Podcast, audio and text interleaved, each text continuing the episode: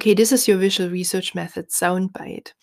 Um, if you have undertaken focus groups or group discussions before, or even if you just teach your students and you tr- and you ask your students a question,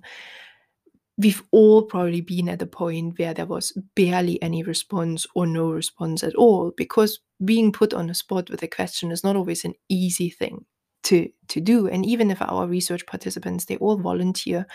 to to join the research project and they usually do this because they want to have a voice and they want to share their voice but it can still be challenging sometimes to get a conversation going. So using a proxy using an object in your research through which you can talk to your research participants about the different issues and things you want to explore can be really useful so, one way of going about that is, for instance, you have specific topics you want to talk about, and you ask your research participants to either take images with their mobile phones or create an image on an app or even be really creative and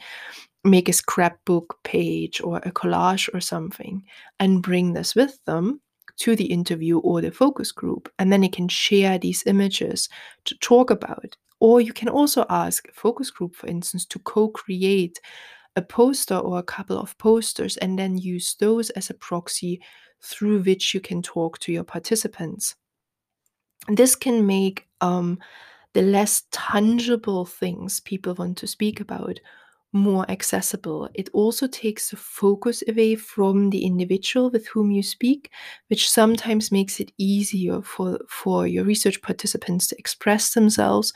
or give them a way to express themselves more appropriately because there's only so much you can do with language. And um, and so this is just literally scraping the top of visual research methods or other research methods you can use with your participants, and just to give you an idea about things that are out there.